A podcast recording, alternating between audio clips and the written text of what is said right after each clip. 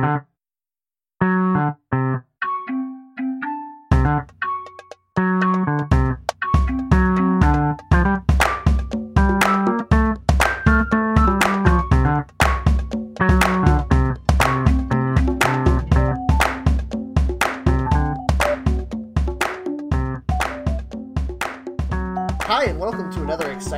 Episode of Seeing Reddit, where once a week we pick a random subreddit and talk about that topic for about an hour. I'm Matt Herron. It's a me, Jeff Kowalski. I'm Louisa Heron. I think you did that one last week, Jeff. Did I? I think so. Huh. Oh well. You've been you, you've got Mario on the brain. I've been, I haven't even played it in the past week. Well, It's just in the 2015. zeitgeist, zeitgeist, huh? 2015 was the year of Luigi. Is that right? Was it 2015? It I thought it was. was earlier than that. It was like a fiscal year. It started in March and then like ended the next March. It was not just one year. What a lot of uh, people don't know about Luigi is that he's a CPA. It My was. point is, has it been year of Mario yet? Because maybe this is year of Mario. They don't have that. They don't. They don't need to focus on Mario. yeah, Everyone and why knows isn't about there a. White History Month? Also? but more accurately, it could be year of Mario now. I guess it could. Year of Waluigi. That's what I want. Fuck, I wish that we had that. 2016 was that, and we didn't know until it was done. Nintendo didn't Well- realize, so they didn't release any games with him in it. What if every year is the year of some character, and then that character gets to decide what happens with them? And like the reason that we're year of Luigi was all about making games is because he's so jealous of Mario, and he just wanted to be like Mario. But like the year of Waluigi came and went because all he wanted to do was like I don't know, masturbate in a closet somewhere, probably. It Yeah, doesn't have he- to be just games related. I feel like he um, started the world down the path of destruction, and he's like, Oh, "I'm gonna yeah. do this and oh not bring he's out a any Russian games. bot. Take that." yeah, that's exactly it. Waluigi uh, is a contributor contributor on r slash alt right. Yep. is it possible that Vladimir Putin is Wa- Wario? No, wow, that was a really quick answer. Do you have inside info here? Mm, Wario. He said he wasn't, and he's not the Louisa right- believes him. yeah, exactly. I've infiltrated this podcast, guys. Uh, Russia has done nothing wrong. We need to talk about this. If any Russian leader is Wario, it's definitely Joseph Stalin. Look at that mustache. Okay. And all those war yes, that's crimes. True. He's got war in his name, Wario, and uh, do- loves to do war on people. Joseph Stalin. This- It's perfect. Does this mean Wait. that somewhere in the Mushroom Kingdom, uh, Wario's dead but perfectly preserved body is lying in state somewhere? yeah, Man, that would be great. if they didn't, okay, I, obviously Nintendo will never do this, but also if there was one video game company that might do this, it's Nintendo. If they made a Mario, if they didn't make any Mario games for like five years, and then they made one that was post-apocalyptic of like the Mushroom Kingdom is just in ruins and everyone is dead and they don't explain why, that would be fucking incredible. They kind of did that with the ruined kingdom in the game, didn't they? uh, but that's not the Mushroom Kingdom. No, but it's a weird. And even the description on the map is like, uh, nobody knows about this weird destroyed kingdom. Pretty is that sp- is that ruined kingdom supposed to be a reference to another game that I don't know? It seems like it might be. it seems extremely like it's Castlevania? like got it's bats. It seems like it's straight up a segment of Dark Souls that someone modded into the game. See, I felt like we're talking about the one with the lightning dragon. Yeah. It, I felt like maybe it was supposed to be make us think of the Legend of Zelda.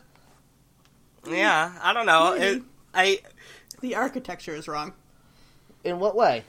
It's very uh, gothic, uh, later like um, Edwardian.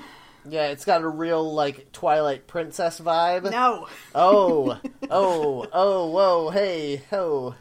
Yeah, there. it's definitely it definitely seems to be generically evocative of like the opposite a- aesthetic end of video games from Mario, and I don't I don't know if they were going for something specific. I mean, if we're talking about sort of vaguely evocative of fantasy, then that that is Legend of Zelda. Sick burn. Am I wrong? No, that's absolutely Yeah. accurate. They kind of just like in the same way Mario is just uh, I don't know, it's cartoons. Zelda is just like hmm, like Lord of the Rings, but we changed the names of a bunch of stuff. Yeah. I wonder if because there's this weird, complicated Zelda timeline. I wonder if they're trying to make it feel like in one of the Zelda cycles, the Mario games happened. Like, yeah, Uh, that's how we got Super Smash Brothers. That one Yeah. time that they all met. yeah, maybe. How do, how do, how does Olimar fit into this lore? Well, in uh, in Japan, his name is Mario, but backwards. That's it. That's all I know in his relation to the other characters. Doesn't Pikmin take Yeah. place on post-apocalyptic Earth? Because you find like Doritos bags and stuff everywhere. You're thinking of Horizon Zero Dawn. Oh man, does any video game not take place on post-apocalyptic Earth? yeah, I, I remember when I thought that that was a novel concept, but that time has long passed. It seems like every third game is like, aha, but secretly, it was it was ruined Earth. Yeah. Yep. Oh well. Uh, anyway, what have you been up to online, Matt? Uh, well, I had a dinner party last night, and so What? this, yeah, believe it or not, Weird. Uh, and and so I woke up this morning and had to do a lot of cleaning and shuffling around, uh, feeling awful. um, and so the perfect thing for that was uh, I forgot that several years ago, in a fit of having money, I purchased uh, digital copies of the entire Justice League cartoon series. oh hell Uh, yes. And so I just put that on my TV while I was cleaning up, and I kept on like walking into the room and seeing things and being like, "Fuck, this show is so good!" just screaming that to no one in particular because Yeah. that show is the best. it's like really genuinely compelling like it it's obviously it's something that was targeted towards a young audience probably like 11 to 14 year old boys um, but it holds up because it doesn't pander to that audience it just makes sure to do nothing that isn't like appropriate for them Yeah, and you, you're watching it, and you, it's just sort of ticking along like a normal kid superhero show, which is fine, but not super exciting. But then every once in a while, something will get so real, and you're just like, "Whoa!" Like I was just watching one where the Flash and uh, Martian Manhunter were hanging out, and like Martian Manhunter was like, "Hey, you shouldn't hit on women so much." And then the Flash was like, "Well, don't you ever get lonely?" And Martian Manhunter's like, "More than you can know." And it's like, "Oh God, his whole family died." yeah I've, oh that's right he's the last of his species whoops Yeah. yep. And the Flash I- is like, "You want to do some drugs?" And Martian Manhunter's like, "No, cool kids don't do drugs, actually." and then they both look at the camera Yep. the camera it's a cartoon what am i saying It's still they don't they take s- pictures of each individual cell. this is what I've seen in uh, documentaries about Walt Disney. Uh, this actually was a weird time in cartoons where maybe they were actually still drawing it by hand uh, and photographing it, but more like more than likely they were drawing it all uh, on computers with tablets. Yeah, maybe. Oh man, I also forgot about how the opening credits to the Justice League was a brave attempt at using CGI for the first time possibly ever by so humans. bad. It's amazing how bad it is. It's like watching four polygons crashing into each other, and you're like, "Is that supposed to be Superman? I think that's supposed to be Superman."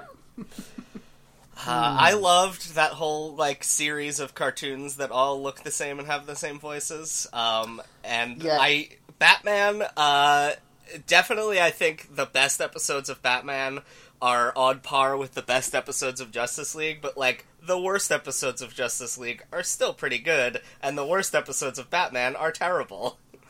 They're not terrible. I mean, I guess if you're talking about the weird, super like ca- extra cartoony stuff that happened later on in the Batman animated series, then maybe when they threw away any attempt at making human beings look like humans and like Poison Ivy's skin was green for no reason.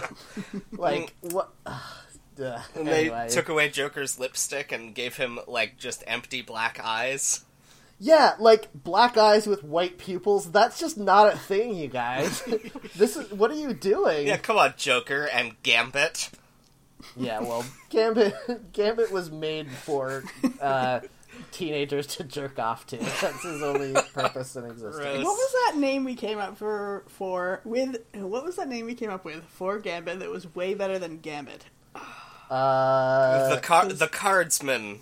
Oh, it was Snake Eyes because we were Oh, talking yes. about that. gambling and he's That got weird is eyes. so much better. Why It didn't they call is. him that? Because he can throw Uh. dice. There's no reason he can't throw dice instead of cards. They should do a very complicated and not very good comic book series where Gambit uh, pretends to be a villain to m- raise his own profile. So, like, he keeps beating a villain, and his villain name is Snake Eyes. Yeah, or blackjack, because he throws those cards. He beats But he- people up with a blackjack.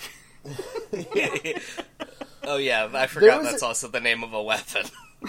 There was an X Men villain in the comics, and I only know about it because I had his trading card when I was a kid. But his like superhero name was Shillelagh. Whoa, Oh, no. that That's just a stick. That's a stick, y'all. Did- um, I bet the stick probably turned into something magic, though, right? Uh, I don't know. I only Was had his trading themed? card. I don't know. I only had his trading card. He Oh. had a he had a shillelagh though in the picture. Did it not say what his powers were on the card? Come on. I don't think it did. I know his power rating was like two stars or whatever the fuck the back of those cards said. Knowing what I know about comic books and race, his name was probably Finnegan Seamus uh, Shaughnessy or something. like, That's Yep. probably Real true. human Yeah. name? He's Banshee's brother, the other Irish mutant. Also, I've I've been watching some of the Flash, the first season of the Flash, just randomly because I could. It's on Netflix, so why not? Um, and I've been thinking about how superhero stuff now is kind of trying to be actually good and about like human interactions in a world where superheroes are, which I think is super great.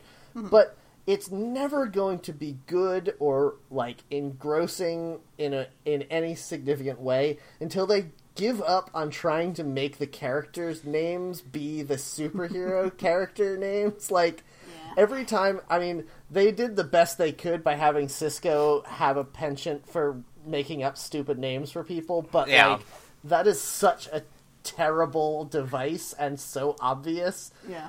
uh, when he tells uh, Captain Cold's sister that her name is Golden Glider, and she's like, "I like it." It's like, why? It doesn't. Yeah, that doesn't fit with what you do or who you yeah. are or.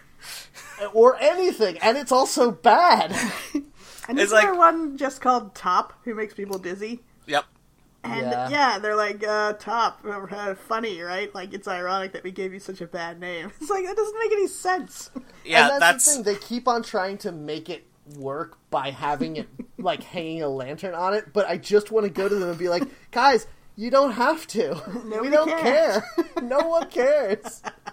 like I think that you could get away with it if instead Why? of I- think instead of having the other characters do it, like make your villains sort of sweaty weirdos that would name themselves dumb things instead of like generic Yeah.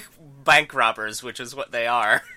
No, but here's the problem, Jeff. Whether no matter how you get the name into the show, at some point you're gonna have the character that's supposed to be scary and murdering people be like, and I'm Captain Boomerang. And there is no way that there's a realistic world in which no matter how scared you are of this person, you're not like, what?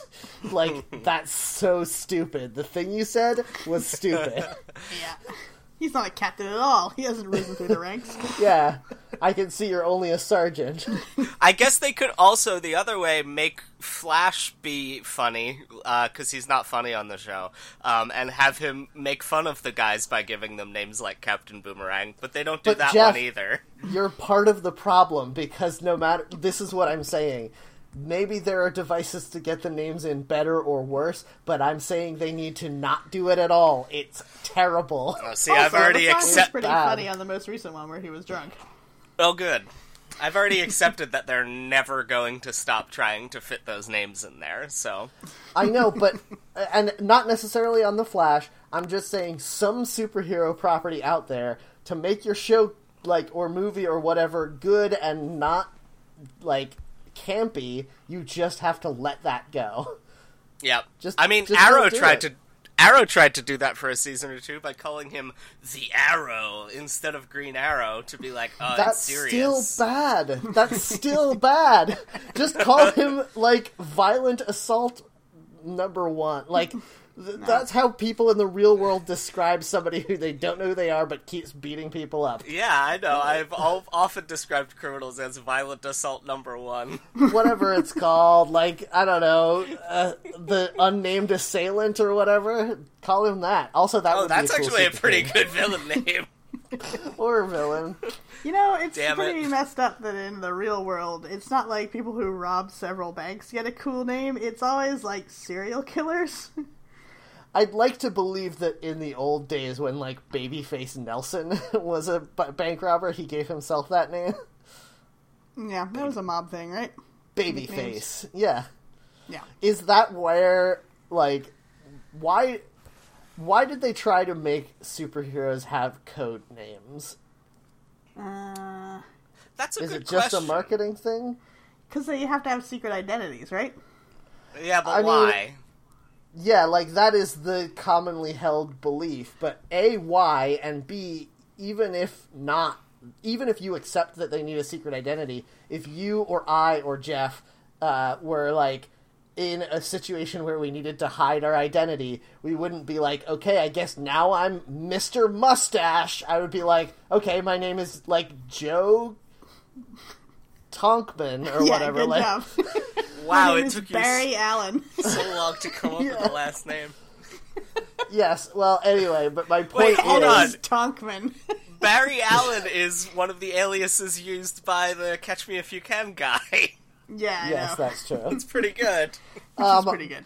No, Uh, the thing is, because when you're writing panels of comics in the 1940s, the entire structure has to be, oh, no one's going to believe he's solving any crimes. He's just an idiot or a rich guy who doesn't care about life. And then he becomes the character. And then at the end, he's like, I don't know, I'm just an idiot or a rich guy. It doesn't think- matter which. I, I forget which one is my secret identity. I guess they were just playing off of uh, Zorro, the Scarlet Pimpernel, and the Lone Ranger. Um, and since those guys had secret identities for reasons that I don't know, uh, all of the first superheroes had to have them also. I think that that kind of makes sense, and especially in the context of pulp literature, it makes a lot of sense. Like the Shadow and stuff like that is sort of a throwback to those characters, and like that all makes sense to me. But we don't need to keep doing it. We can stop, and it would be better if we did. I think. We have mostly stopped. Like, uh, I feel like uh, Hank Pym hasn't gone by any superhero names in his comic books. Uh, nobody. Except that his movie was called Ant Man, though. Yeah, but he was like a side character in it who wasn't called Ant Man.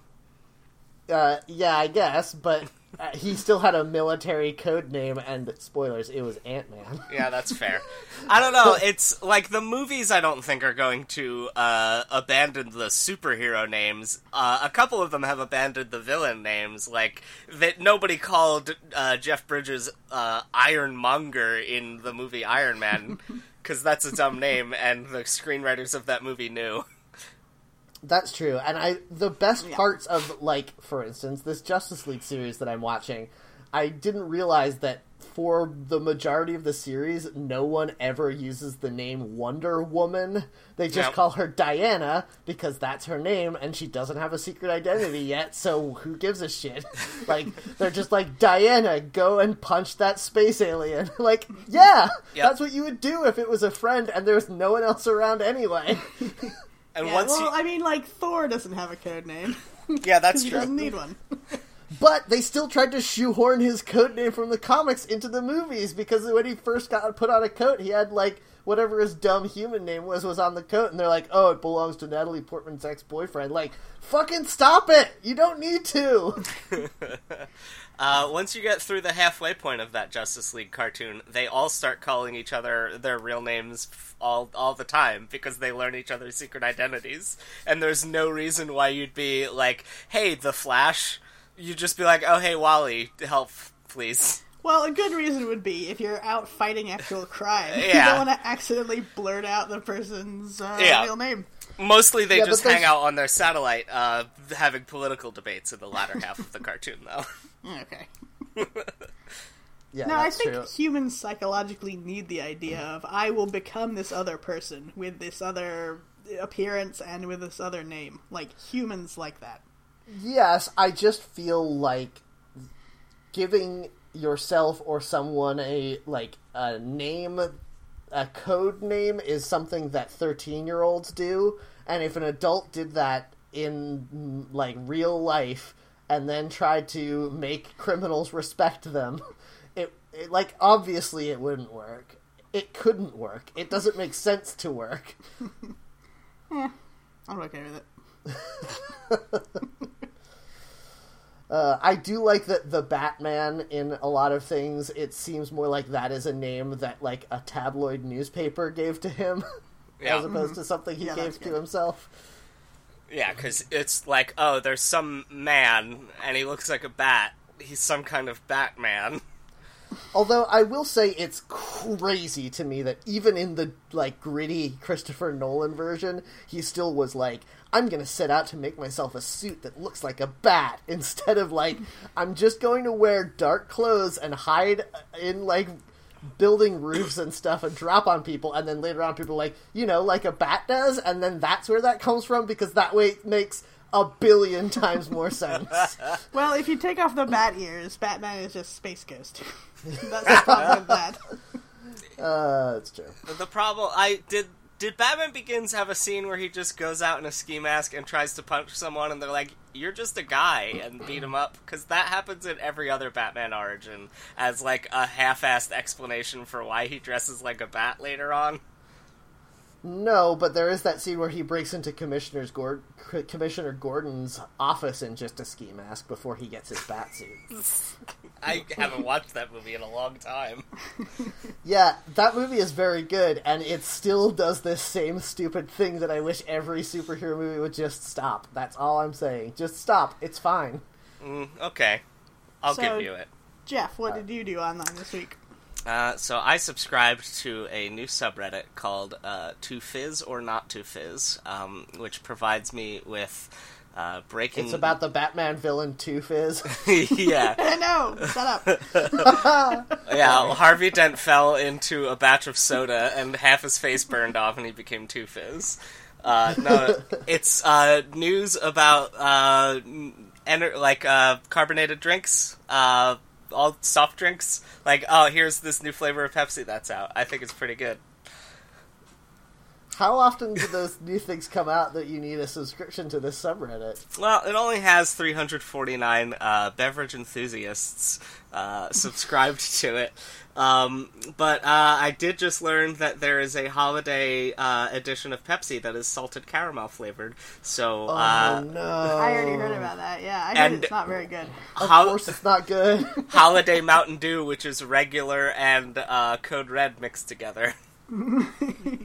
that is it. What color is it though? Is it brown? It's like a pinkish color. It literally It says Dew plus Code Red on the top. Like they don't. They're not even trying to hide that they just mixed two existing flavors together. But okay, but surely the point of that is that Mountain Dew is green and Code Red is red, and Yes. red and green are Christmas colors. So then, how do you not have the beverage somehow be red and green and not just another color? If that's the only thing that makes it holiday themed, mm, I don't know. Uh, but anyway, I, the reason I subscribe to this is because I'm looking for the popularly terrible soda Moxie um, that is exclusive to the New England area, despite the fact that the parent company is a subsidiary of the Coca Cola Corporation, and it could be a global soda if they wanted it to. Why do we still have regional drinks in 2017? Because it's bad, and the only reason you'd want to drink it is because your grandparents dare you to. And you have pretty cool grandparents. Uh, I, um, I I will say uh, I have a story about Moxie. Actually, I'll let you finish, and then I have a story about Moxie. Uh, I, I, all I else wanted to say about it was that I discovered that Louisa could have bought it for me and brought it to me at your dinner party yesterday uh, if I had thought of it before this morning. I work next door to a fresh market, which is apparently a southeastern chain, but it comes up as far as Pennsylvania at least. And uh, they have a whole case of weird sodas like uh, frosty root beer and Mr. Cucumber, the cucumber flavor soda I always look at and don't buy. And they do have Moxie. I'm going to have to look at some of the local weird soda stores, including a fresh market that's near me, um, and see if they have. There's something called like uh, low cost world market or something Oh, that's yeah. like a big chain that has weird stores. World Okay. Market is very good for having international foods. They have some good uh, English candy and stuff. Yeah. So tell me your Moxie story. Okay, and this will, I think, maybe help you also, Jeff. So, Sure. um, uh, Jen, my fiance, uh, it has uh, her family has a house up in New Hampshire that they go to sometimes during the summer, um, and it's very nice up there. And they'll like go and camp and go on hikes and stuff. And I've been with them a couple of times. But before I met Jen many many years ago, um, they would go up there and hike. And when they were leaving, they they would stop by the like ranger stations or whatever to get a drink. Um, and one time they were on a certain trail, and the ranger station, the only drink they had for sale was Moxie. Uh, and so she bought it and she drank it, and it was so absolutely disgusting that even though she was dying of thirst, she couldn't finish it, and her whole family agreed. Uh, anyway, so flash forward to when we met, and Jen would tell me the story of how awful Moxie was and how it was undrinkable. Um, and then she went to you know how Bed Bath and Beyond sometimes has like a weird world food section at the front of Yeah. the store.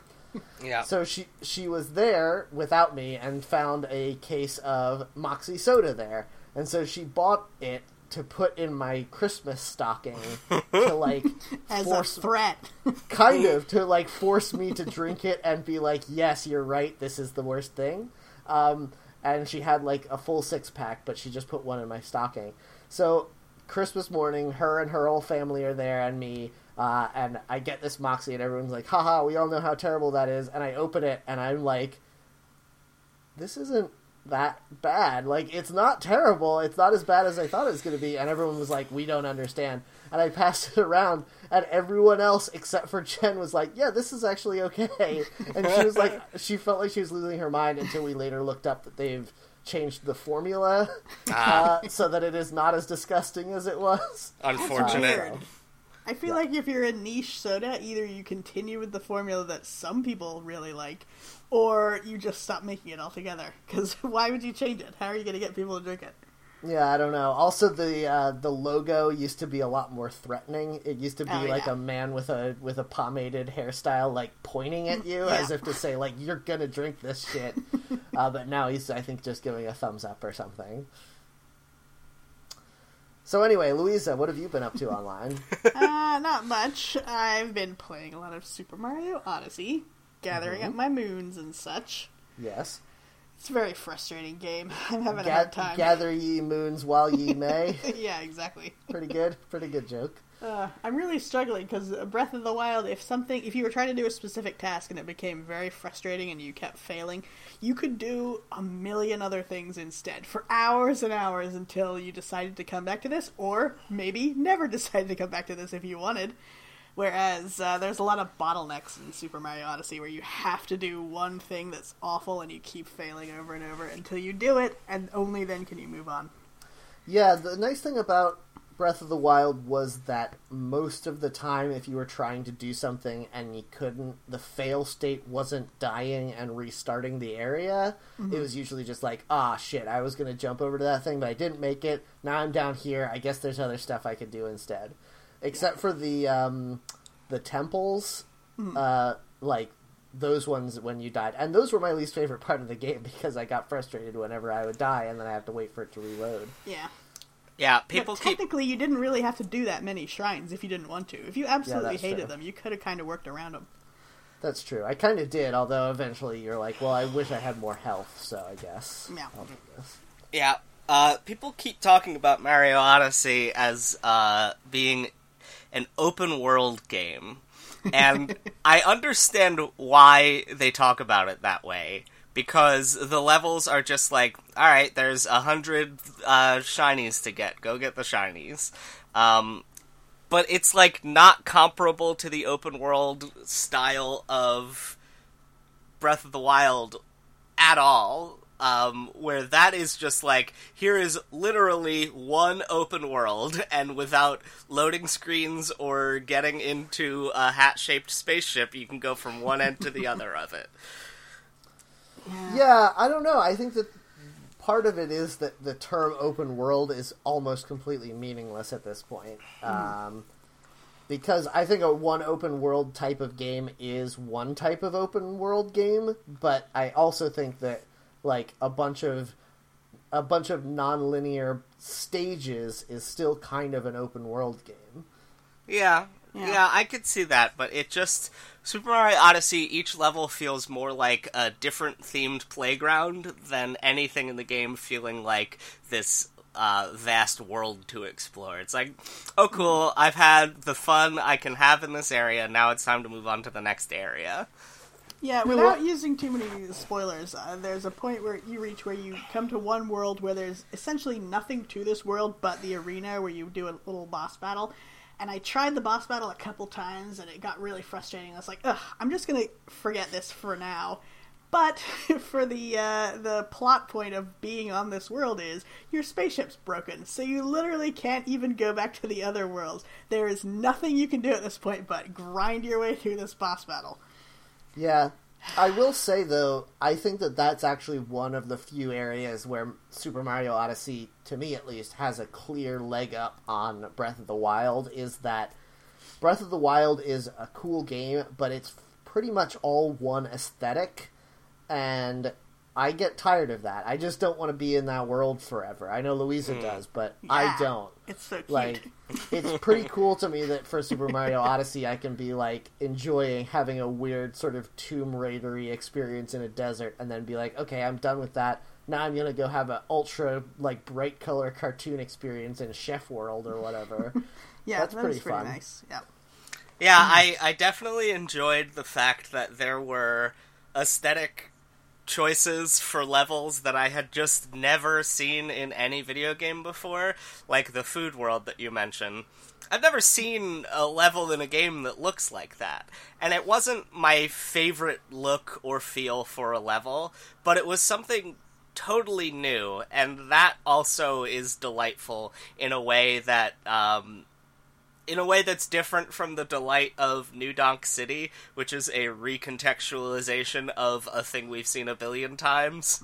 Um, like that was delightful because it's fun to see uh, this little fat cartoon man running through this like photorealistic New York City type world. Uh, yeah. Yep. which uh, is a different delight than just seeing like oh here's a mario level that is different from any other level in any other game that's ever been made Yeah, I think they did a really good job of balancing that too, because I didn't find there to be a lot of times while I was playing the game where I was like sick of whatever the thing was.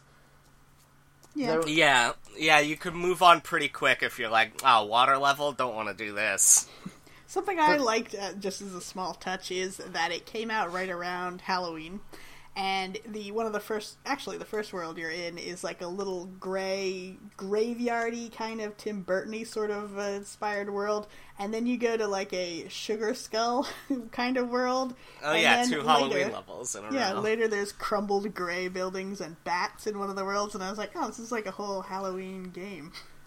Yeah, and you get to dress up as other monsters and uh, mm-hmm. ask. For oh yeah candy. the the costume aspect is also very important i think that's eh, yeah this Actually, is a that's true, halloween the game Costumes are awesome. it's officially a halloween game super mario odyssey is for halloween Yeah. Have you guys gotten and put on the Mario sixty four costume yet? No. Yeah, I, I didn't want to. extremely good. I didn't want to say anything about it because it's one of the surprises when you beat the game. Mm, thanks, Okay. Matt. Well, it's just a costume. Yeah. All I said is that it existed. That's it. Yeah, there's a lot of cool stuff like uh, you beat the game and it throws a bunch of um, cool Easter eggs at you and lets you buy a bunch more costumes, and I like that. Uh, Although the post game in stuff like Mario Galaxy or Super Mario 3D Land, I liked a lot more because it was just like, here's a bunch of more distinct levels rather than mm, go back and get more stuff from the levels you already played.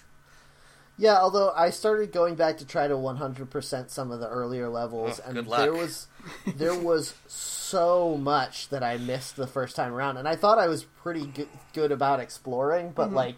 There, I think I probably missed about half of the desert level just because it was over on the other side of the thing, and I didn't Yeah. even think about going over there.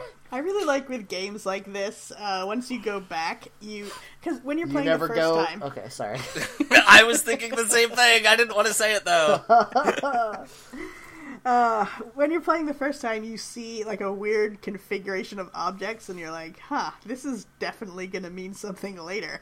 And then later, when you come back, you're like, "Oh yeah, of course, I have to jump here and then throw my hat here." Like you know more stuff about how the game works. That's very exciting. Yep, I I was stunned that there. I, you know the sphinxes, you have to answer their riddles, mm-hmm. and they're all like, "Why is Bowser in this world?" And that's the whole riddle, and you're like, "This is stupid and a waste of time." Did you know you can go back to those sphinxes and get more riddles? Whoa, cool. Yes, Uh, I did. yeah, that, and some of them I are ve- asking. some of them are very hard. yeah, it's true. I found a riddle in the last uh, story level of the game. Like the Sphinx is there, and instead of giving you a riddle, he's like, uh, "Isn't there something more important you should be doing?"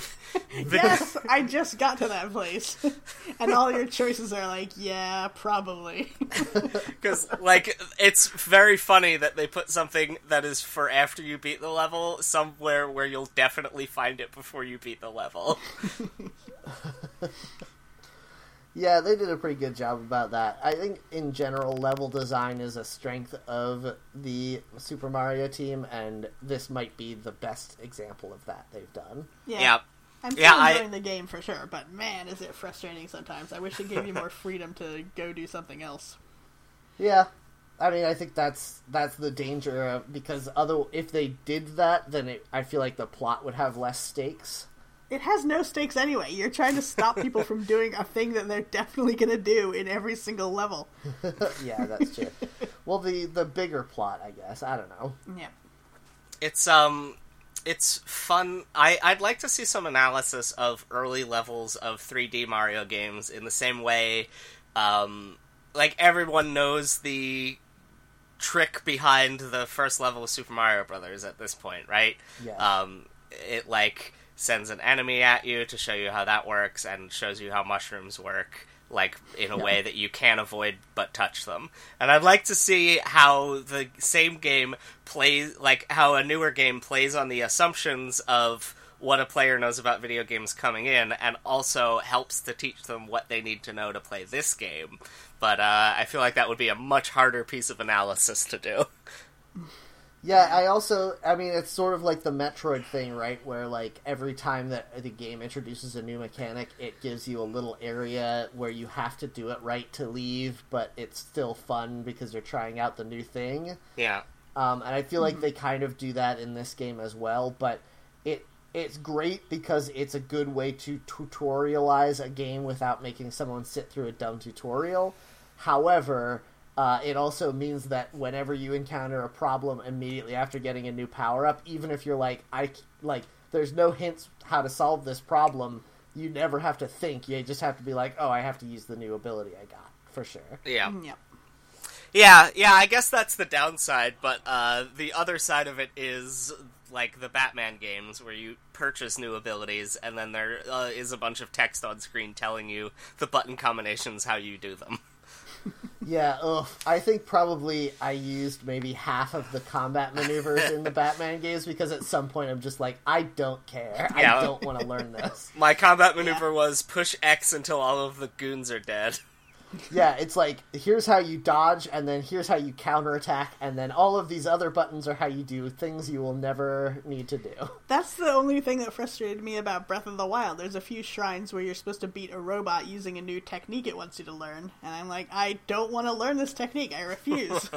Yeah. and uh, it's hard to do things without learning those techniques. But by God, I never learned any techniques. Well, there was one I, I went through the plot pretty quickly on Breath of the Wild, and there was one of the Ganon ghosts that it, it was at the level I was at when I went to him. It was pretty much impossible to beat him without doing that parry mm-hmm. move, Oh, yeah. and it's so fucking hard to do. And I d- hadn't ever used it before then, and then I mastered it to beat that guy, and I was like, now I'm going to do this all the time. I didn't. I never did it again. I got really stubborn about trying to beat moblins before I was supposed to be able to be fighting moblins, so I got decent at the like moderate to advanced combat techniques. Here's a question related to Zelda uh, Breath of the Wild. I probably played through um, the Link to the Past and Ocarina of Time from beginning to end, maybe three or four times each each of those games. It, do you guys think there will ever be a time when you want to go back and start Breath of the Wild again? No, because Mm. it's so non-linear. You don't need Yes. to do it that way. Exactly. I've been extremely tempted to restart it because Oh, I really? the, well because the library has it for Switch and I own it on Wii U, but I I still haven't. oh yes. Um, I, the same thing with Skyrim. Like, I ended up with it from a Steam sale or a bundle on PC, but I have 100 hours in the Xbox version, so whenever I want to play Skyrim, I'm just going to dip back into the Xbox one. Okay, but Jeff, counterpoint to the Skyrim thing is that now that you have it on PC, you can use mods, uh, Yep. and it's a totally different game if Yeah. you put those mods on it. It's so good. I installed a dozen mods and then was like, uh, but do I want to start over Skyrim? And then didn't You do it. with mods, my dude. You definitely do. Ah, maybe. Oh, I wish the Switch version could have mods because I would love to be able to play Skyrim laying down in bed and also have all those good quality of life additions. Yeah, the, It's there was- ironic that you want good quality of life additions in your game while you're using worse quality of life uh, things in Yep. your own life I want all the- lying down and playing games in bed. I want all the blood to pool in the front of my legs while uh, while I have nicer grass textures in Skyrim. This is uh, an episode of Black Mirror that now. This is, I think, every episode of Black Mirror. yeah. you thought Yep. technology was good, but you were wrong. Actually, all right, let's uh, random subreddit. Yeah, so uh, we'll go. I'll say mine first because we definitely won't do it. Uh, I got r slash Glasgow, which is about the city of Glasgow in Scotland. It's a nice city, uh, but boring. The end. Have you I ever got- been there? I haven't. I have, and it's fine. It's like a less interesting version of all the other cities in England. Mm, but you can go have some uh, haggis and Irn-Bru and all the other Scottish foods. yeah, haggis is fine. Um, Wait, have I been like- to Glasgow? I thought I'd been to Edinburgh. Where do we fly into when we went to the, the Scotland family reunion? that was in Edinburgh, Okay. So no, I haven't been to Glasgow. but I went to Glasgow before I went to the Newcastle reunion that we did a few years back. Anyway, uh, yeah, uh, haggis is fine as long as you don't think about it. It tastes good. Uh, like all meat. yeah, pretty much. It's kind of like scrapple, isn't it? Because the middle's got Yeah. oats as well as meats. Yeah, it's just like sausage, but freeform. It's it's Yep. jazz sausage. Yeah, I don't know why that one always gets like yucked on. Um, because like n- every other processed meat is just as gross. Yeah, like I guess because it's in a stomach, but like sausages, natural casing sausages are in intestines, so and that's grosser because that's where poop is at in your body. Yeah, and people will like happily refer to footballs as pigskins and not be grossed out by that at all. Or Yep. pork rinds. Yuck. Or Yeah, they'll they'll like re- inflate refer to a pig's footballs as bladder pork and then hit it with a stick in the D- Great Depression. Oh yeah, good old stick bladder, my favorite game. yeah. Anyway, I got Uh, r slash ask underscore politics, which I believe is a board for asking questions about politics. Sounds Yeah. awful. Yeah. How do we not think about politics ever again, please? That's what I want to know. what if, if you roll like a really big joint as big as a cigar, you called it a jazz sausage? That's wow. pretty good. How What long were you waiting for that one? No, it was just brewing in my mind. I was like, hmm, jazz Oh, okay. I mean, that's already a blunt. What if Jeff started referring to his penis as a jazz sausage? I don't like this. I don't think that I'm ever going to refer to any downstairs parts of mine in public that I would need a nickname for them. or anyone's really. yeah, exactly. Let's all let's all agree to never talk about anything below the waist ever again. On any person. yes. We're all going to become shakers. They're the ones who uh, decided that no one was ever allowed to talk about or have sex, right? Yeah, I I, think think so. I think shakers are the ones who don't believe in sex even after marriage. Yeah, they died out. that was a bad idea, shakers. Uh-huh. Good job, I will say though, counter to that, and obviously we don't need to get into this because we don't want to talk about politics, but I do find it to be very sort of satisfying in a weird nihilistic way that regardless of how awful the world gets and how many awful people are in charge of it, those awful people still somehow are consistently brought down by their dicks. Like, the, so many powerful, untouchable men throughout history have been brought down by, like, fucking the wrong person, and they still do it!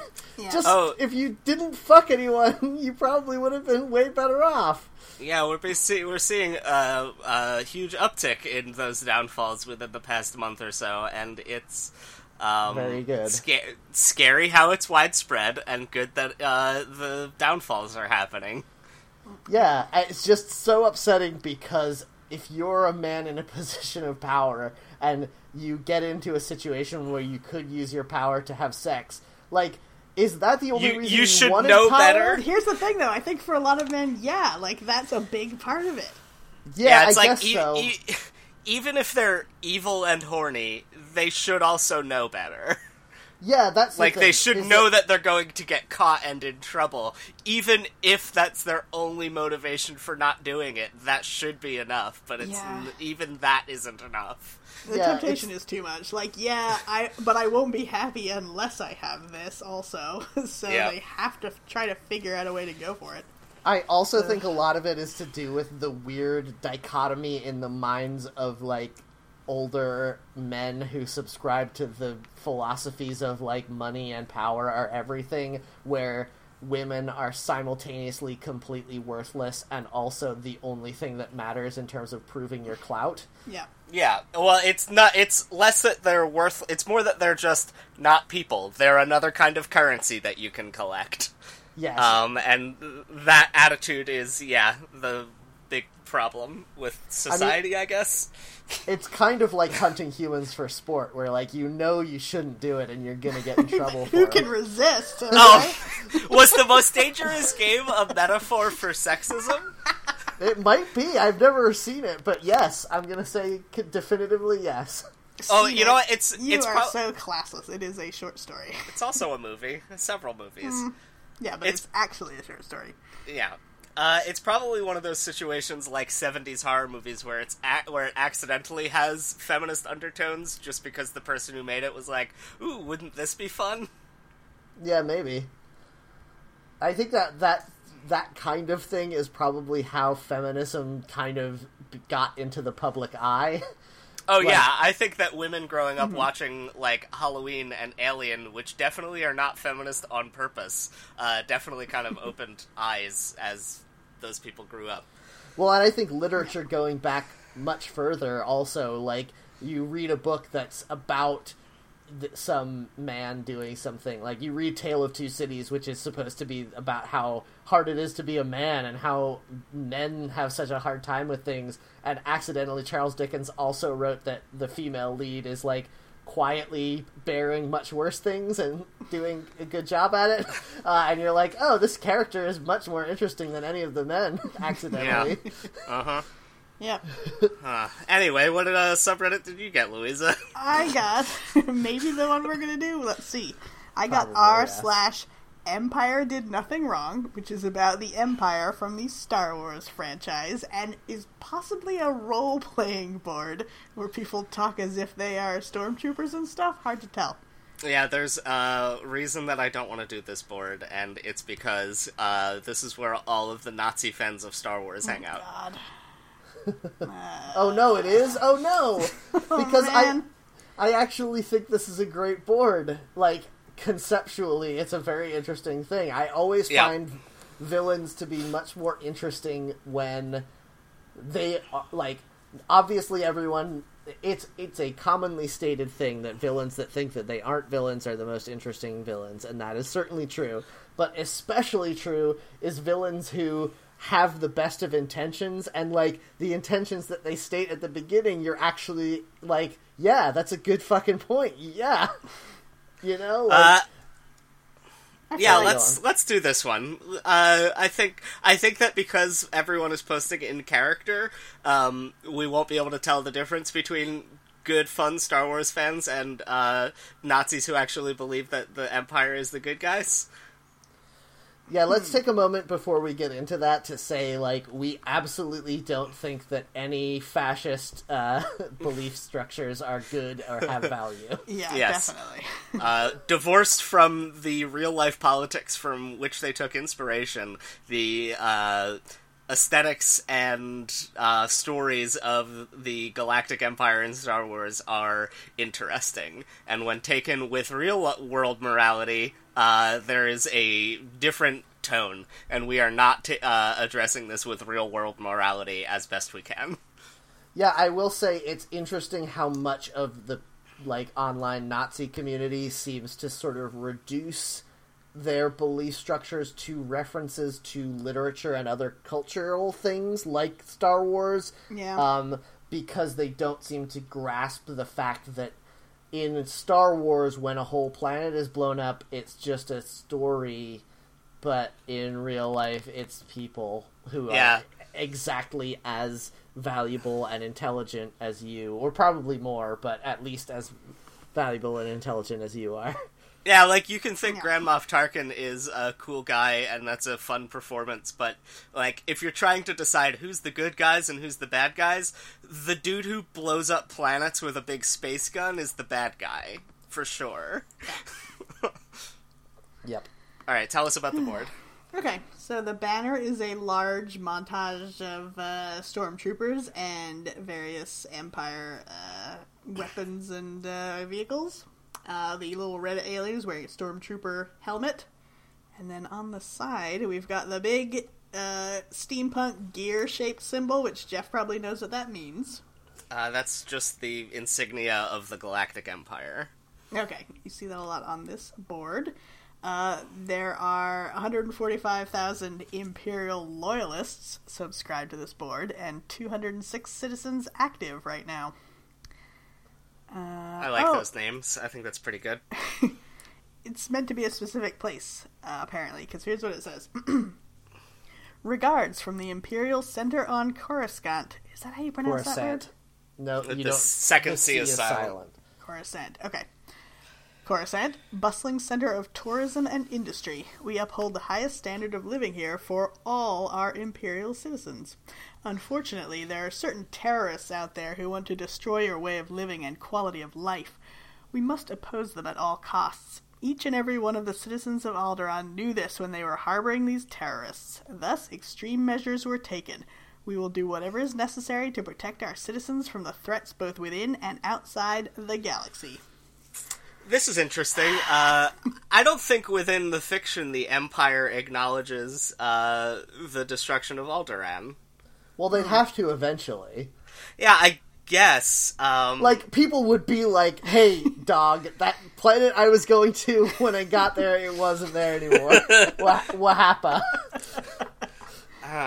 Oh yeah, you know, but it's so weird the timeline of things because like a week after Alderaan gets blown up, the Death Star gets blown up. So there must have been a bunch of people who were like, "Hey, I've been in hyperspace for a week on my way to Alderaan from the other side of the galaxy, and I'm here, and it's gone." And there's no weapon nearby that would have destroyed it. So what's happening? So, uh, Uh, Jeff, I know you you're really into Star Wars and the lore and everything. Can you tell from that description when this board is supposed to be set in the Star Wars timeline? Uh, I would guess that it is set either just after the events of the first Star Wars film, uh, now known as Star Wars Episode 4 A New Hope, or set during the events of it after the destruction of Alderaan and before the destruction of De- the Death Star.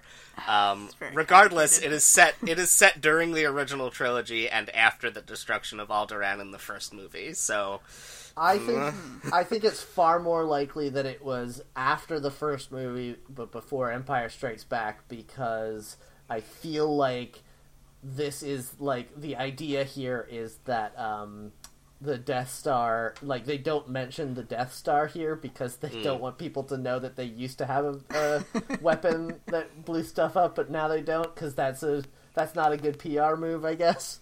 Yeah, that that's a probably accurate. Because in the little header of uh, images of things to do with the Empire, you think that they would put a picture of the Death Star, but there isn't one. Mm, they Yeah. don't. Uh, I think within the Empire, um, the Death Star becomes known as uh, Tarkin's Folly. Um, because he was the commander of it, and it got blown up by a bunch of farmers. Yeah, they really did a really bad job of making it good, like to protecting it in any significant way. I know that apparently the person who designed it like built in failures. Yeah, Mads Mikkelsen sabotaged them. Uh, I'm a little disturbed by reading that thing I read about the little role playing of what this is, and then under there it tells you like uh, don't spam, don't uh, harass people. One of the things is no terrestrial terrestrial pol- political rhetoric, which obviously means they don't want people talking about current events in the human world. But Yeah. uh, the way that all this is worded is disturbingly close to a lot of rhetoric we do here in the political sphere about how we need to make sure that we protect our people and get rid of those other people. Yep. That's such a weird thing too because I feel like the Empire is actually pretty inclusive in the Star Wars things. Like anyone can join the Empire.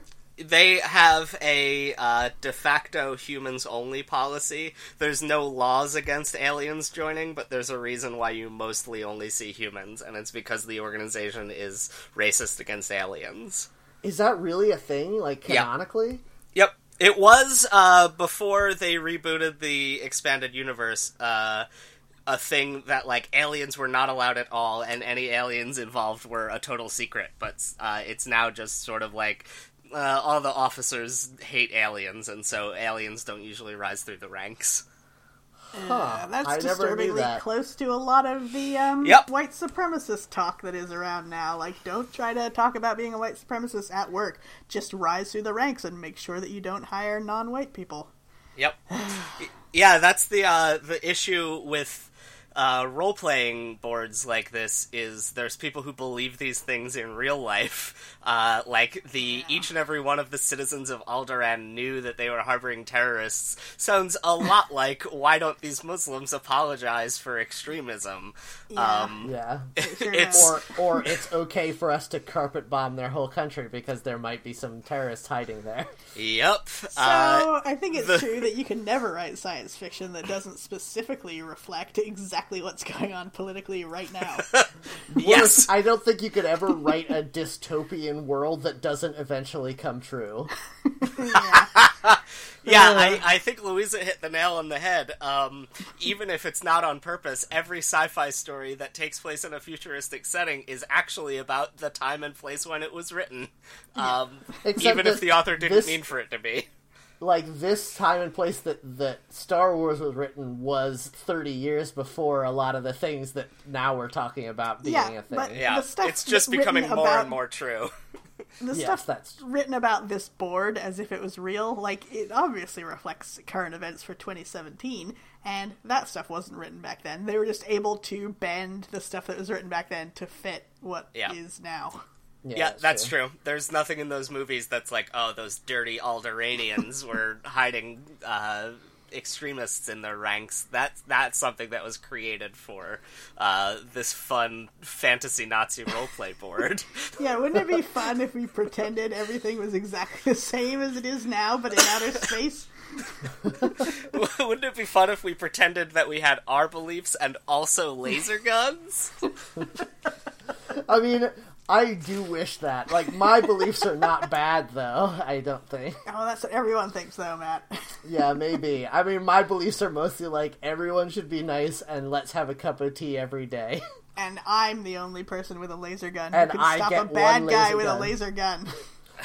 Yeah. So uh, I played in uh, early college, probably like 2008. This was uh, a browser-based uh, like strategy game where you found an empire somewhere and then you have to try and like win territory like Risk or something like that. Um, and it was massively multiplayer, uh, so like everybody was competing against each other uh, with their empires, and every other country was a real country. Um, and people liked to roleplay, and I started my empire um, in uh, the uh, Central European uh, German area, and discovered that all of the neighboring countries in my clan were run by actual neo Nazis who started their countries in this game in Germany because they were are neo Nazis, and so I stopped playing the game. Oh man. Yeah, everything that involves other people will eventually be ruined by those people. Is that accurate? Yes. it was crazy though because it was like I don't think any of the other people in the other regions were doing this, but for some reason the like everyone who started a country in Germany also like I think uh, I got linked to a discussion board for the game that was on Stormfront. And I was like, Oh, oh, no, I have to stop playing this. This is a, not a good game, apparently. Whoops. Oh man. Um. Okay, let's stop talking about real world politics because it's really bumming me out. It's Let's banned talk about by these this board. thinly veiled space politics. yeah, well, that's fine. Here's the thing, though. Okay. I think we've all seen pretty clearly over the past our lifetimes that democracy is a pretty rough putt. It's really hard to get it to go good, and usually it doesn't. And part of the reason why is because there's so many people to be represented and those representatives are so separated both geographically and in terms of class from the people they represent don't you feel that that problem would be a billion times worse in a galactic senate like the one Yes. that the empire ousted the Yeah. reason the reason why the uh, uh, emperor was able to manipulate the senate was because uh, every all the senators cared about money and uh, were all divided and couldn't unite to defeat him like the fact that the fucking dude from Alderaan, the senator from Alderaan, was fucking Jar Jar Binks, and he represented all of the humans on on Alderaan as no well. no he was the senator from Naboo. Jimmy Smits was the senator from Alderaan. Oh, I was fine. gonna Wait, say, th- yeah, that, that wasn't means Jimmy he's not even from. uh, Leia's dad. That's the guy. yeah, Wait, Leia's wait. dad, Jimmy Smits. Yeah. So, so wait, does that mean that Jar Jar Binks was the senator from a planet he wasn't even from? No, he's from Naboo, where uh, where uh, uh, Queen Amidala's from, and uh, Palpatine. Oh, you're right. You're right. Okay, fine. That's what I meant. So Naboo. Um, It's all make believe anyway. It's fine. right, but here's my point. Right, like he represents this. He is a member of the group of people who live underwater on one half of this planet. He doesn't And- live underwater, does he? That's other Yeah. people.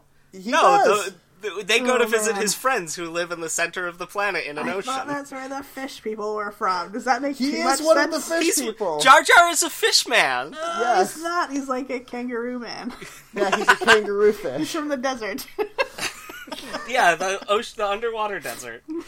Anyway, so like all I'm saying is, I mean, it's sort of like when people talk about Bones on Star Trek treating all of the different species of aliens. Like the the political needs of Jar Jar Binks's people is are probably fairly different from the people who are humans and live on land in like cities and stuff, right? Especially like he's the one who cast the deciding vote to give Palpatine all the power in the Senate. Like there's a lot of reasons why he shouldn't have been the senator. I think least of which is the concerns of the fish people outweighing the concerns of the humans. Also, why he's so just like fish a people? huge idiot. well, Was- yeah, obviously. Was he elected? it was No, I think nepotism. Amidala just picks him as her I replacement think so when too. she leaves. which is crazy. Yep. Yeah, I'd the like- pre okay, the hold on. prequels have the craziest politics of all time. I understand that, but for the sake of this discussion, we have to.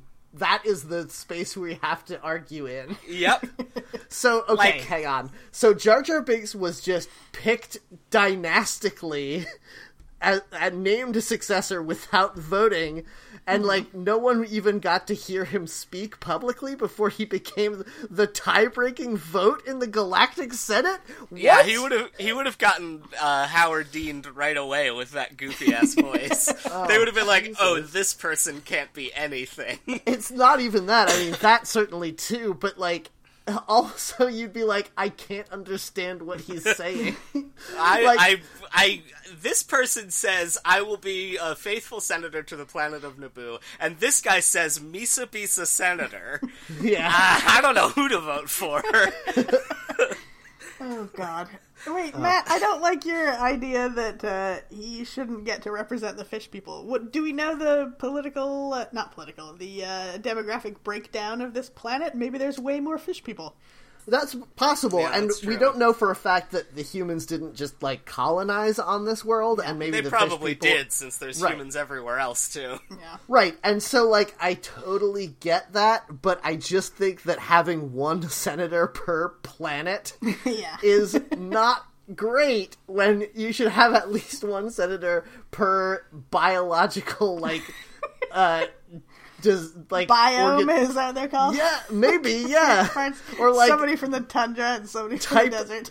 type of organism, class, kingdom, phylum, or whatever of organism on your planet. I would think that would be important. uh, this is complicated. This is too complicated. Also, are there any So- robot senators? And if not, why not?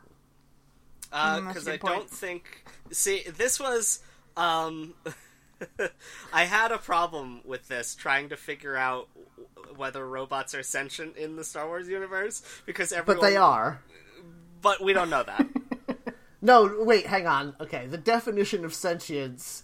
I think that at least C3PO falls into the definition of sentience. Right? Or and not he only just- has is- he does he have enough self awareness to know about himself as a person and always be afraid that something's going to happen to him, but also he's gay, so we know that he's got enough algorithms and stuff to decide on his sexuality. or accord- because his job is interfacing with um, different creatures, uh, especially humans, he may just be programmed to look nervous. Okay, but listen. Sentience, according to Wikipedia, yes, I looked it up, I broke my own rule, that's fine. Sentience is That's how we start with these bad uh, rulings and senators Yes. and it's a slippery slope for sure. Sentience is the capacity to feel, perceive, or ob- experience subjectively. We And don't know that they do that. No, I think we do, and here's why. If He's you always were scared. He thinks if- everything's scary, right, even well, if it's not. No, no, but more than that, if you weren't subjective, you would be programmed to respond in a certain way, and the the most complex that programming could get without it being like just sentience would be that you would react in a way that seems appropriate given the way that other people around you are reacting, but he doesn't do that. He reacts differently from everyone. He is the only one who's scared when he's scared. He gets cocky when the Ewoks like him, even though no one else is. Everyone else is like, this sucks, and he's like, no, I love this. I think he. I think that there is a chance that droids, including C-3PO, are just programmed with extremely complex algorithms for how to respond to input, uh, similar to uh, aimbots like Smarter Child, uh, but way more complicated because of space. But if they re- if they react in a way that is different from the other people around them reacting and informed by their experience, including programming, that is the definition of sentience. Okay, Matt, you're raising a troubling question because if sentience is the ability to react without watching to see what other people do first, I don't think I'm sentient. That's yeah. I mean that's fair. I'm in some Uh, trouble here.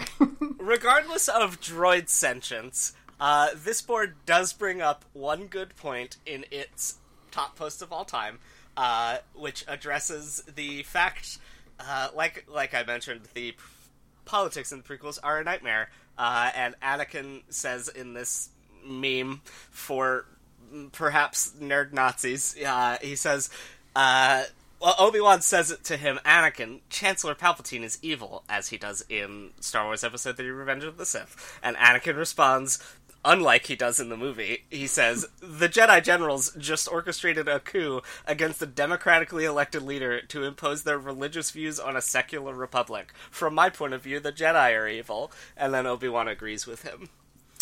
Um, Yeah. Yeah, it's not a bad point. But the way Yeah. it's said is kind of troubling, isn't it? yeah, a little bit. Uh, little I bit. think that that is like you're eliminating the part where the uh, supposedly democratically elected leader used his mind powers and laser fingers to make everyone vote for him. That's true.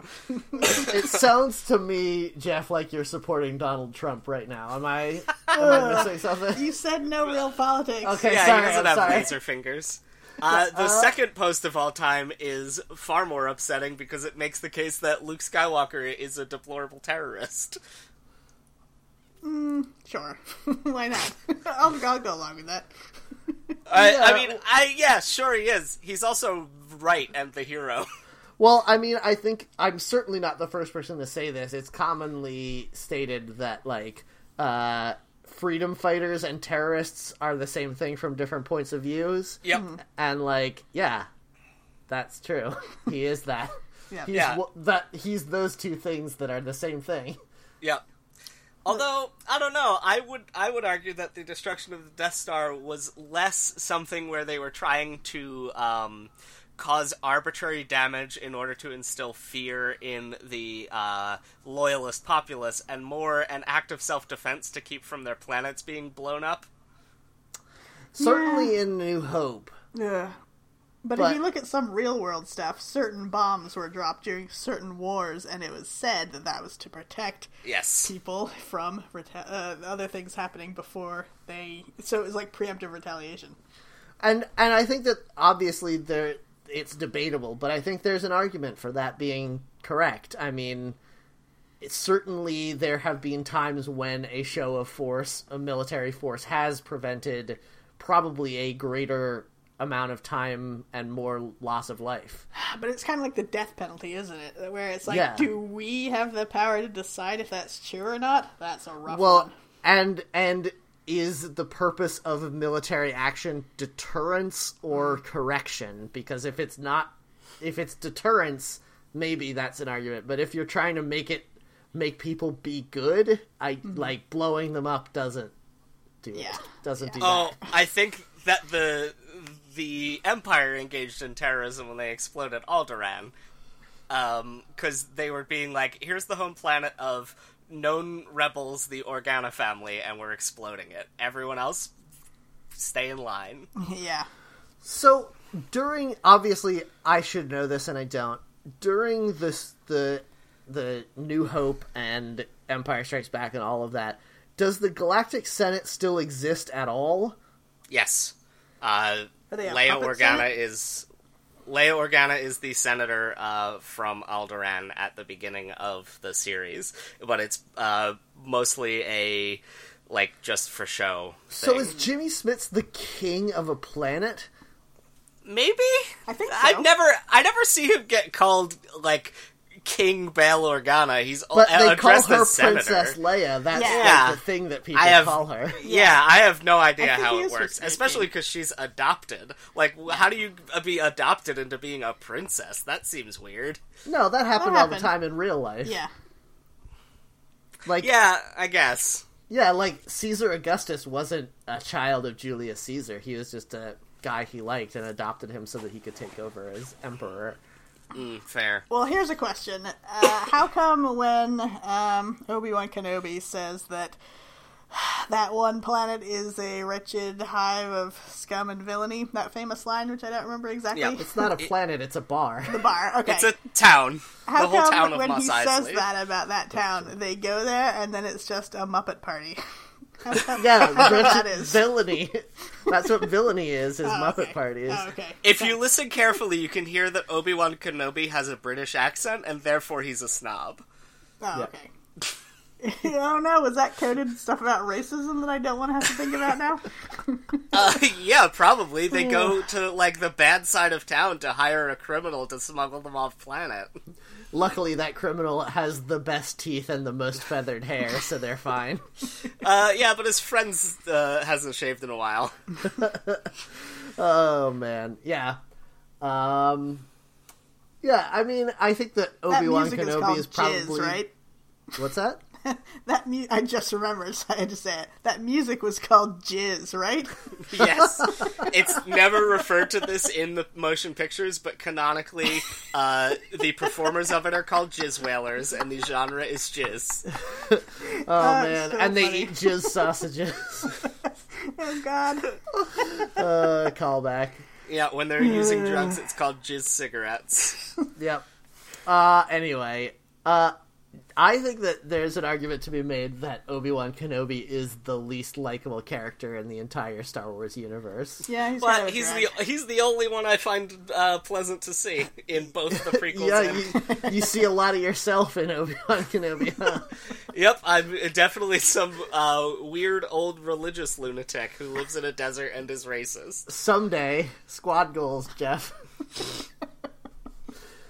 uh, yeah, I mean, like, the weird thing about it is that I feel like Ewan McGregor is so much better an actor than Hayden Christensen is. That Yes. during mm-hmm. that during those prequels, you sort of maybe I haven't watched them in a very long time, but I seem to remember sort of getting the vibe that he's starting to get convinced a little bit by Anakin. he's sort of like maybe like it- and like in a way i think what they were trying to get at is that that makes the final conflict that much more interesting. The fact that obi-wan has to like reject this thing that he thought might have been true once he realizes the true evil of it. But it also makes you the audience be like maybe the, anakin did have a point though because this is the only guy who seems to know what the fuck is going on. And he agreed with him for a bit. I think Yeah. that um, Ewan McGregor's performance at the climax of Episode Three, uh, when he's delivering lines to Anakin, he is breaking the fourth wall a lot because he yells at him. What? Why are you doing this? You were the chosen one. You were supposed to save us. And like he just seems so utterly confused as to like what has led Anakin to suddenly be sword fighting with him. And I think that that was a real choice, and he wasn't just reading what was in the script. And then there's Why are you doing speech. this? I was riding a big lizard ten minutes ago. What the fuck is going on? There's that big speech right after that where he just turns to the camera and he's like, "What do you want? Nothing will make you happy. It doesn't matter how this goes." Why do we keep making these movies? I don't even know what the point of it is. No one likes them. It's there must have been like some dark night of the soul George Lucas had in like 2001 while he was filming episode 2 where he's like, "Oh no, I have to make another movie and a half and the first one was bad and this one seems like it's going to be bad too, but I'm too famous to ask for help. Oh no." I really hope that that's the case because I think that probably what actually happened is that every day George Lucas went back to his like trailer or whatever and like played World of Warcraft for two hours and then was like, "I'm fucking nailed it again today. Good, Good job, job, Lucas." yeah, Yeah, I think you're probably right. the way he talks about that stuff. Yeah. yeah. The fact that he didn't like Force Awakens makes me think that yeah, maybe he's just an idiot. He didn't like Force Awakens, huh? Yeah. Yeah, there was some interview where he was like, "Nah, I guess it was fine. Well, it's not really mean, what I wanted to do with That's it." kind of what I felt about Force Awakens too, to be honest. it's fine. Here's Yeah, the- but it's fun to watch. yeah, it's fun to watch, but it, the plot is ex- is just the same plot of um, Star Wars again. The the plot of New Hope again. It's the same exact Yep. thing, and that's fine. But Yeah, it's not a new uh-huh. movie, so I can't like it. it's no, a- I it's a- recognize that criticism. it's a slightly less good version of a very good movie that I like. I don't know. Mm. I think it's on par. It's a more exciting version with different people in it. yeah, but that's not what makes a movie good. Usually. Yeah, that's true. I'm excited for the new one. It looks like it's going to have a lot of cool stuff in it. Yeah, I'll certainly watch it, but meh. Yeah. I never saw that other one. The last Rogue year one? One? Yeah. It's on Netflix. I think that it's um I heard it's very depressing. it's worth a watch because the actors, except the lead actor, all do very good jobs, but the plot is sort of slow and meandering, and yes, it's extremely depressing because it's about characters who all exist in the week before Star Wars Episode 4 takes place, and uh, there's a reason you'd never see them again in Star Wars. Mm, yep. Yeah, I did hear and that. I watched this on a plane, so maybe I missed something, but I remember there's a scene at the like climactic moments of Rogue One where people are climbing a thing, uh, and I won't get into any kind of spoilers, but people are climbing a thing and they're like helping each other by risking their own lives to save each other. And I remember thinking, why do these characters like each other? Like, there's no, at no point previous to this have we Yep. seen these characters be so dedicated to one another. I would, I wouldn't risk sacrificing my own life for somebody I met that I kind of don't hate. Yeah, the the problem with the movie, I think a lot of those character interactions fell flat because uh, Felicity Jones, who plays Jyn Erso, the lead character, just is kind of bland. I don't know if she's written bland or if the actress is just not doing a very good job. But I like her. She was um, Tess of the D'Urbervilles in a very long, depressing BBC series with Eddie Redmayne, and I thought she did her. Uh, she did a good job in that. She carried it. How yeah, maybe so many? maybe it's just the character then, because she's just bland. How come they've completely moved away from n- having non-stupid names in Star Wars? Like, like, Like Luke? Jyn, Jyn Erso, and Yeah, fucking, not a name. you know, obviously Obi Wan is a pretty stretch from Ben, uh, and Tessa the D'Urbervilles. Like, these are all such dumb. Yeah, fucking. I wasn't paying total attention to what Louisa was saying, but um, no. But seriously, like, it seems like they were like, uh oh, like this guy's name is Luke, and that's not sci-fi enough. We gotta, we gotta crank up the rest of this. I It's really weird like because A, J- Jyn Erso's dad is named Galen, and that's a name. like Jyn isn't J Y N. No one's called that. I really like a story that really makes George Lucas look a little bit unhinged, which was about people making a Star Wars game. And they, Oh, I love uh, this. The, the main character of the game was a new character that they created, and I forget what they named him, but it was like a, a weird name, but believable, so that's fine. Dylan. Uh, Star Killer. No, it wasn't No, that. his name was the- Star Dil- Killer. Nope, that's Dylan Star the game. Starkiller. Yes. Anyway, they gave him this name, and then when they met with George Lucas, George Lucas was like, "Hey, how about if you name that main guy Dart instead? Dart's fun, right? Like he's always going somewhere." they were so horrified, but they're like, "We don't know if we can say no to this." So he Oh, might this have been named a- Dart I- in this game. I was thinking of the story from Force Unleashed, where the main character, whose name is Star Killer, that's real. Uh, George Lucas wanted him to be called Darth Icky. that would have been so good though. There's something Oh wrong my with God. George on such a fundamental level. yeah, he's he, he's a man who has a lot of good ideas, but can't tell the difference between good ideas and bad ideas, and has way more bad ideas. Yeah. Yes. Oh man, Darth Icky is so fucking good though.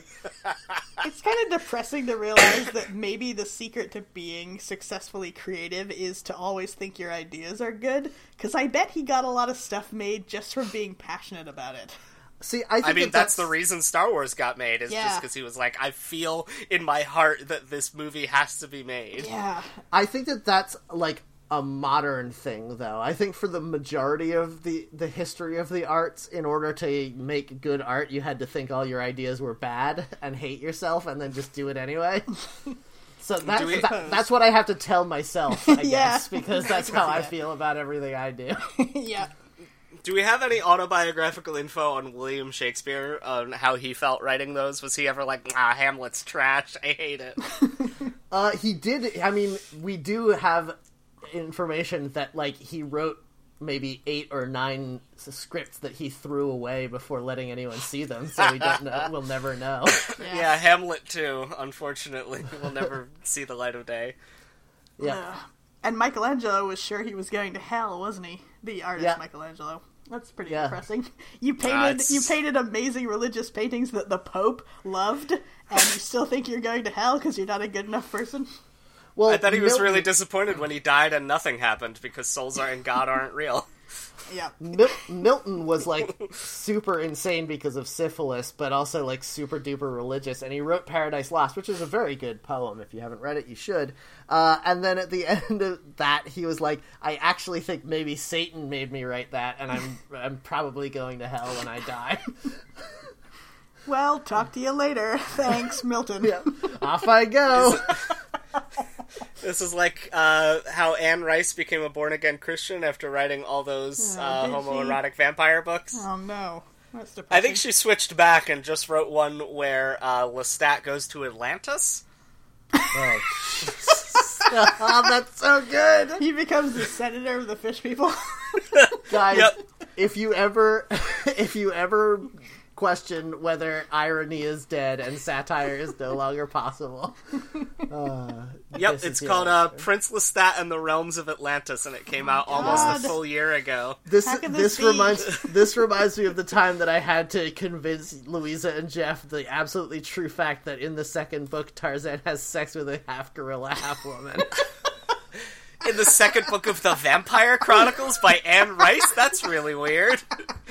oh yeah, she was bringing all the uh, Universal monsters together. yeah, like Tarzan. yeah. oh man, that would be a great uh, anthology if you had Tarzan and uh, Dracula and I don't know, I guess uh, Jar Jar Binks. Yeah, Jar Jar Binks. Me- Misa wanna drink your blood. There should be somebody should do a League of Extraordinary Gentlemen style story that is about the least popular character in every fictional universe hanging out and becoming like megalomaniacal villains.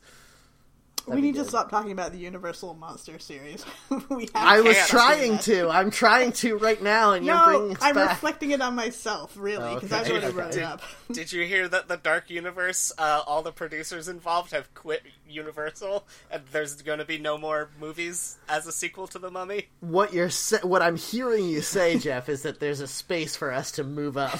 Yeah. Yep, we could become the new heralds Oh, of. And now Fuck. we know, thanks to this board and thinking about George Lucas, that you, the only thing you need to be successful is confidence. You don't need any talent of any kind.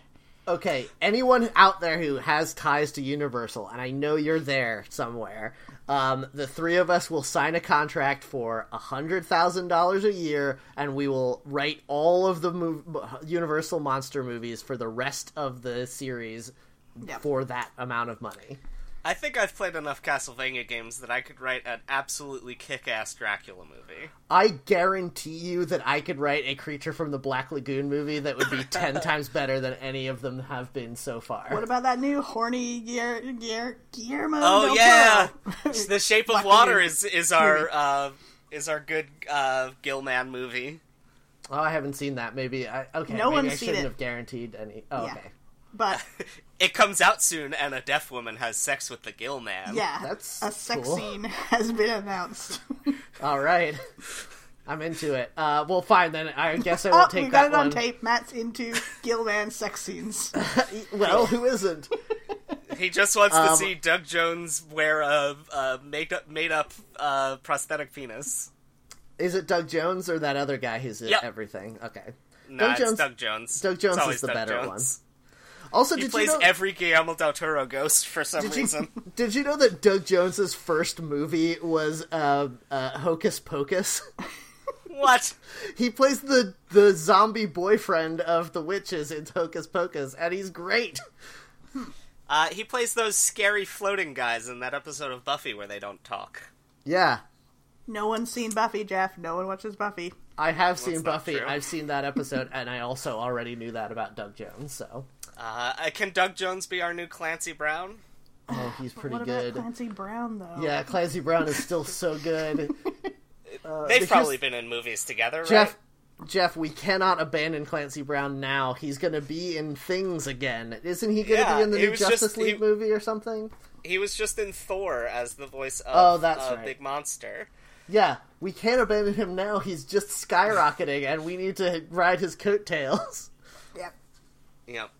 Him and Brendan Fraser and Doug Jones are all going to star in our Universal Monster movie we're going to write. Okay, Okay, Brendan all right, Fraser wait, is definitely? Frankenstein. yeah, yeah, exactly. Brendan But Fraser. hol- yeah, no, hol- I know, I know, I know, but I'm going against type. Guillermo del Toro was making a Frankenstein movie where Doug Jones was going to play the monster. okay, but instead, okay, we're not going to do that. no, because he's going to play the the Gill Man. All right, we'll steal that Gilman from Guillermo del Toro. Is Brendan Clancy- Fraser now the mummy because he married the mummy and caught mummy disease? Ooh, I like it. Married to pretty the mummy. yeah. Uh, yeah, Ooh, that- let's mix and match. We'll do instead of Bride of uh, Frankenstein, we'll do Bride of the Mummy, Yep. and it'll No, be Brendan no, Fraser no. as the eponymous Bride of the Mummy. No, Brendan Fraser. It should be called Husband of the Mummy because we're overturning gender norms. Yes. Groom of the Mummy. Groom of the Mummy. Yes. Yes, absolutely. definitely yes. Well, I love that. Uh, Clancy Brown obviously is the Wolfman. Is there any way he isn't that?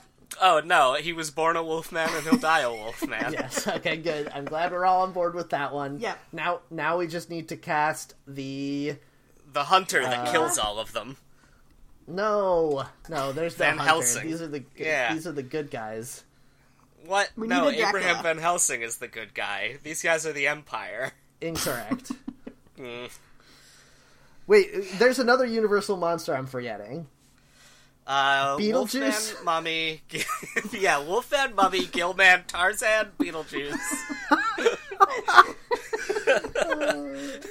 I think Doug Jones would be a good Count Dracula. Oh, if we're going to introduce a Tarzan, I kind of want that to be Brendan Fraser for obvious Oh, reasons. yes, yeah, I'm sure he's still in shape from that movie that came out 20 Yeah, years definitely. ago. I'm not going to look at any recent pictures. He definitely Uh, is. He could play. He could play the mummy of the wolf of the of Tarzan. Yes, I perfect. Think, I I think that he just has to like we'll set this movie in the 50s or 60s, and he just comes in at the end as his character from the Mummy trilogy, and like blows away one of the monsters with a shotgun, and then cut to black, and the sequel is about him killing all the Universal monsters. Uh, I just don't want our movie monster. about Universal monsters to be about them getting killed. I want them to be the. They're the, bad heroes. guys, Matt. They don't have to be Jeff. Yeah. All right, we'll do Dracula in Love. Yeah. Uh, Dracula, of course, will be played by French Stewart. Oh, that's a pretty good choice. He's creepy. Yeah, I think it's perfect. I'm sorry, Fre- French Stewart seems pretty nice. That was very mean of me to say.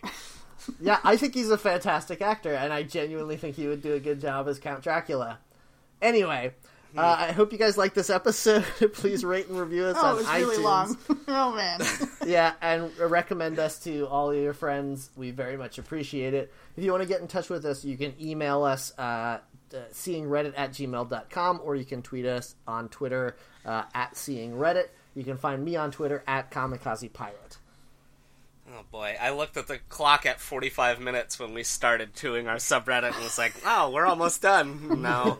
uh, you can find me on Instagram, JeffJK, or email me, jeff at funtimes.online, or go to funtimes.online to find other episodes of this show and of my show, Creepypasta, um, which has uh, 105 episodes out now.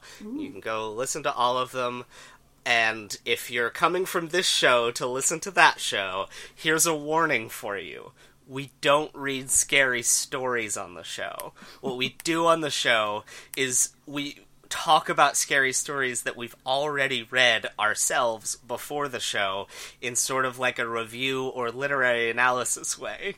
I just recently, after a hundred goddamned episodes, got another mean comment from someone who was like, "Why aren't you reading the stories?" Like, because that's not the premise. It's like go going to review a box set of Seinfeld DVDs and being like, "Why isn't Frasier in this?" Because that's not the show you bought, idiot. All right, new crossover Anyway. universe movie we need to write. Seinfeld and Frasier. Seinfeld Also- v. Frasier. Also, if you're going to Dawn that of show from this show, you should know it's apparently much more antagonistic than this show is. I I feel because this is a very antagonistic space, I can be mean to any audience who's crossing over to that show. I'm usually much nicer uh, when I give that disclaimer on Creepypodsta. Yeah. That's it. That's all my things. All right, I'm Louisa, and you can find me on Twitter at Heronbird or on Instagram at Louisa Heron. All right, quick thanks to the folks talking about us on Twitter. Thanks to Copper uh, for you, Copper. telling us that the most magical wizard is James Wand. Very, very good. Very, very good. Uh, thanks to you, Stola Tuba, for drawing a picture of us. I think it's you. great. I also like that Louisa is the main character in the picture. I haven't seen this podcast. Uh oh. Uh, then look on Twitter. I will. Okay, it's good. It's a very good drawing, and they apologize as if they didn't draw us well, but we should be apologizing because God didn't draw us well. Yeah, we're you- malformed. Yeah. Whoops. We are not on all purpose. we are all monster people, but your drawing is fantastic, and we very much appreciate it. Uh, thanks to Thomas Sobiek for giving us a lot of information about the origins, the countries of origin of all the characters in the Mario universe, which Oh, is cool. fantastic. I need to get Um, on it. I need I need to pay more attention to cool things that are happening on the Twitter. Yeah, I don't have the Twitter app on my phone anymore, so I don't see any tweets at us. And now I'm looking at this drawing of us, and I'm very happy that we finally have fan art. We finally made it. Yeah, that's amazing to me. I'm so excited. Uh, and thanks to Tanner for uh, replying to Tanner. Louisa's picture of the three of us at my dinner party last night, uh, which is pretty great that that is a thing that happened and people liked it. So, hooray! All right, guys. Well, thank you very much for listening, and uh, please come on back next week. But in the meantime, I hope you remember to please keep your pockets on Shrek. Don't read the comments. Don't read the comments. That's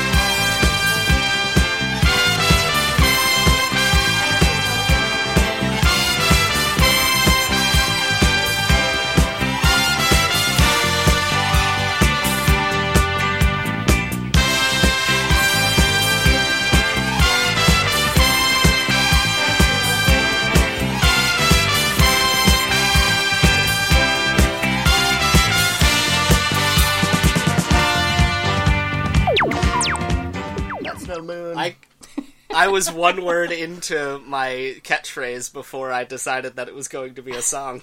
yep. That was pretty good. I recognized what it was by the end of it, so it's successful. That, that's the point. That's uh, like all great songs. yeah, you're like, I know that song. Hooray! I mean, even if it's the official recording, if you only hear a two second snippet, that's a game show.